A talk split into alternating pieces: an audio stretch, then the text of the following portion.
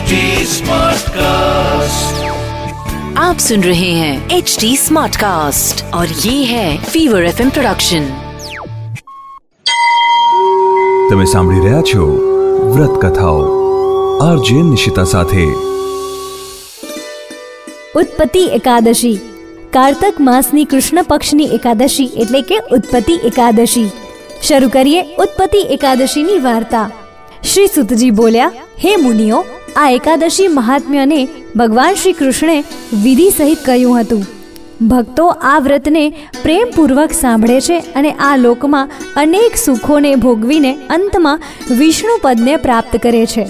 જ્યારે શ્રી કૃષ્ણ સુતજીને પૂછ્યું, હે પ્રભુ, આ એકાદશી વ્રતનું મહાત્મ્ય શું છે?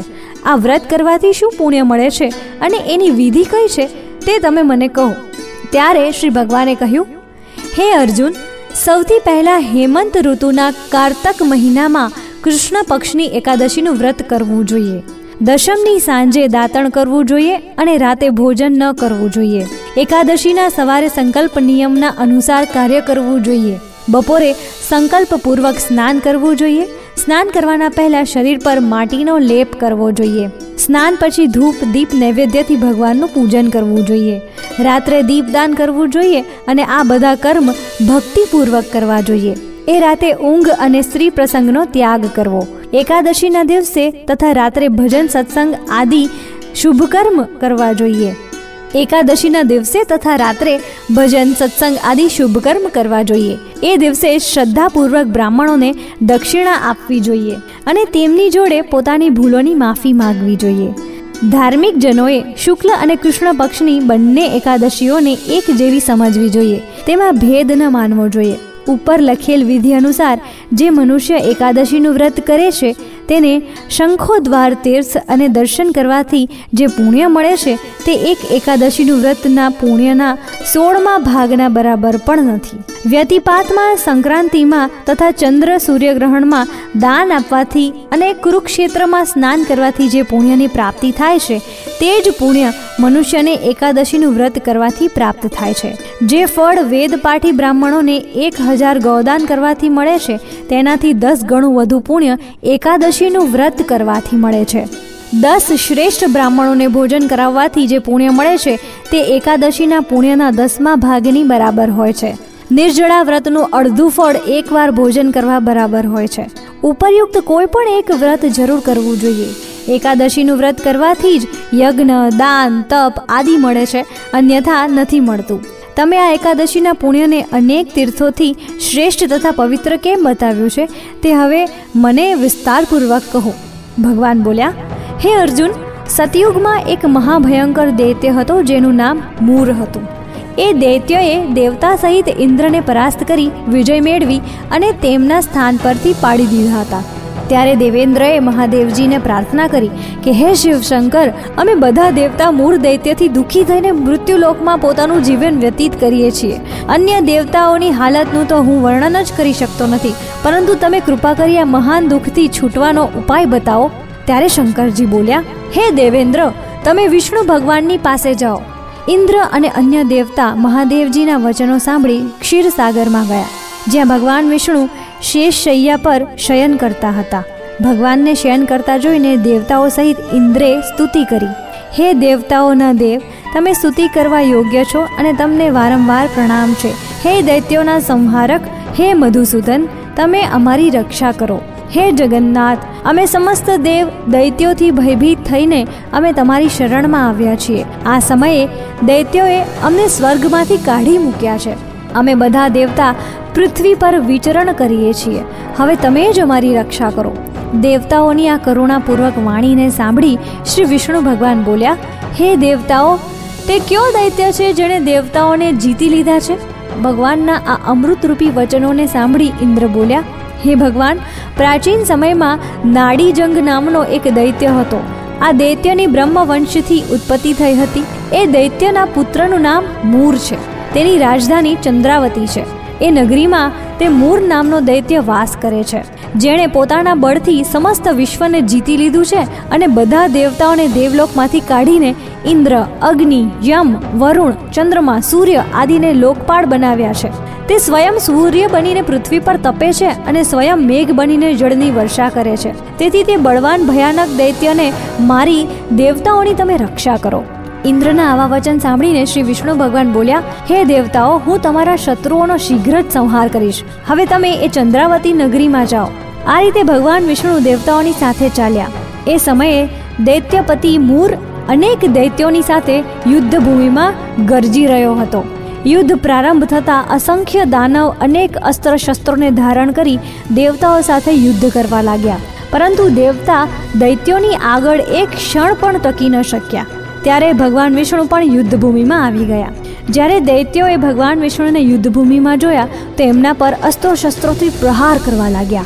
ભગવાન પણ ચક્ર અને ગદાથી એમના અસ્ત્ર શસ્ત્રોને નષ્ટ કરવા લાગ્યા. આ યુદ્ધમાં અનેક દાનવ સદાને માટે સૂઈ ગયા. પરંતુ દૈત્યોનો રાજા મૂર ભગવાનની સાથે નિશ્ચલ ભાવથી યુદ્ધ કરતો રહ્યો. ભગવાન વિષ્ણુ મૂરને મારવા માટે જે જે શસ્ત્રોનો પ્રયોગ કરતા, તે બધા તેમના તેજથી નષ્ટ થઈને તેના પર પુષ્પની સમાન પડવા લાગતા. અને અનેક અસ્ત્રો શસ્ત્રો પ્રયોગ કરવા છતાં પણ ભગવાન તેને જીતી ન શક્યા. ભગવાને દૈત્ય જોડે દેવતાઓના માટે સહસ્ત્ર વર્ષ સુધી યુદ્ધ કરતા રહ્યા, પરંતુ એ દૈત્યને ન જીતી શક્યા. અંતમાં વિષ્ણુ શાંત થઈને વિશ્રામ કરવાની ઈચ્છાથી બદ્રિકાશ્રમ ચાલ્યા ગયા. એ સમયે આડત્રીસ કોષ લાંબી એક દ્વારવાળી હેમવતી નામની ગુફામાં શયન કરવાની ઈચ્છાથી ભગવાને તેમાં પ્રવેશ કર્યો. હે અર્જુન, મેં તે ગુફામાં શયન કર્યું. ત્યાં તે દૈત્ય પણ મારી પાછળ પાછળ ચાલ્યો આવ્યો અને મને શયન કરતા જોઈને મને મારવા તૈયાર થઈ ગયો. તે દૈત્ય વિચારવા લાગ્યો કે હું આજે મારા ચીર શત્રુને મારીને સદૈવના માટે નિષ્કંટક થઈ જઈશ. એ સમયે મારા દેહમાંથી એક અત્યંત સુંદર કન્યા દિવ્ય વસ્ત્ર ધારણ કરીને ઉત્પન્ન થઈ અને દૈત્યના સામે આવીને યુદ્ધ કરવા લાગી. તે દૈત્ય આશ્ચર્યથી વિચારવા લાગ્યો કે આવી બળવાન કન્યા ક્યાંથી ઉત્પન્ન થઈ? તે દૈત્ય લગાતાર એ કન્યા સાથે યુદ્ધ કરતો રહ્યો. થોડો સમય વીત્યા પછી એ કન્યાએ ક્રોધમાં આવીને એ દૈત્યના અસ્ત્રો શસ્ત્રોના ટુકડે ટુકડા કરી દીધા. એ કન્યાએ એના રથને તોડી નાખ્યો, ત્યારે તે દૈત્ય મહાન ક્રોધ કરીને તેની સાથે મલ્લયુદ્ધ કરવા લાગ્યો. તે કન્યાએ એને મારીને મૂર્છિત કરી દીધો. તેના ઉઠવા પર તેનું મસ્તક કાપી નાખ્યું અને મસ્તક કપાતા તે દૈત્ય પૃથ્વી પર પડી ગયો અને મૃત્યુ પામ્યો. અન્ય સમસ્ત દાનવ પણ આવું જોઈને પાતાળ લોકમાં ચાલ્યા ગયા. જ્યારે ભગવાન વિષ્ણુની નિદ્રા તૂટી, તો એ દૈત્યને મૃત્યુ પામેલ જોઈને તે અત્યંત આશ્ચર્ય કરવા લાગ્યા અને વિચારવા લાગ્યા કે આ દૈત્યને કોણે માર્યો? ત્યારે તે કન્યા ભગવાનને હાથ જોડીને બોલી કે, હે ભગવાન આ દૈત્ય તમને મારવા તૈયાર હતો ત્યારે મેં તમારા શરીરમાંથી ઉત્પન્ન થઈને આનો વધ કર્યો છે. તેથી ભગવાન બોલ્યા, હે કન્યા, તે આને માર્યો છે. તેથી હું તારા ઉપર અત્યંત પ્રસન્ન છું. તે ત્રણેય લોકના દેવતાઓને સુખી કર્યા છે. તેથી તું તારી ઈચ્છા અનુસાર વરદાન માંગ. કન્યા બોલી, હે ભગવાન, મને એ વરદાન આપો કે જે મારું વ્રત કરે તેના સમસ્ત પાપ નષ્ટ થઈ જાય અને અંતમાં સ્વર્ગ લોકમાં જાય અને મારા વ્રતનું અડધું ફળ રાત્રિનું મળે અને એનું અડધું ફળ એક સમય ભોજન કરનારને મળે. જે મનુષ્ય ભક્તિપૂર્વક મારું વ્રત કરે તે નિશ્ચય જ વિષ્ણુ લોકને પ્રાપ્ત કરે. કૃપા કરીને મને એવું જ વરદાન આપો. જે મનુષ્ય મારા દિવસ તથા રાત્રે એકવાર ભોજન કરે તે ધન ધાન્યથી ભરપૂર રહે. તેથી ભગવાન વિષ્ણુ તે કન્યાને કહે છે, હે કલ્યાણી, એવું જ થશે. મારા અને તારા ભક્ત એક જ હશે. એને અંતમાં સંસારમાં પ્રસિદ્ધિ પ્રાપ્ત કરી મારા લોકને પ્રાપ્ત થશે. હે કન્યા, તું એકાદશીએ પેદા થઈ છે તેથી તારું નામ પણ એકાદશી થશે.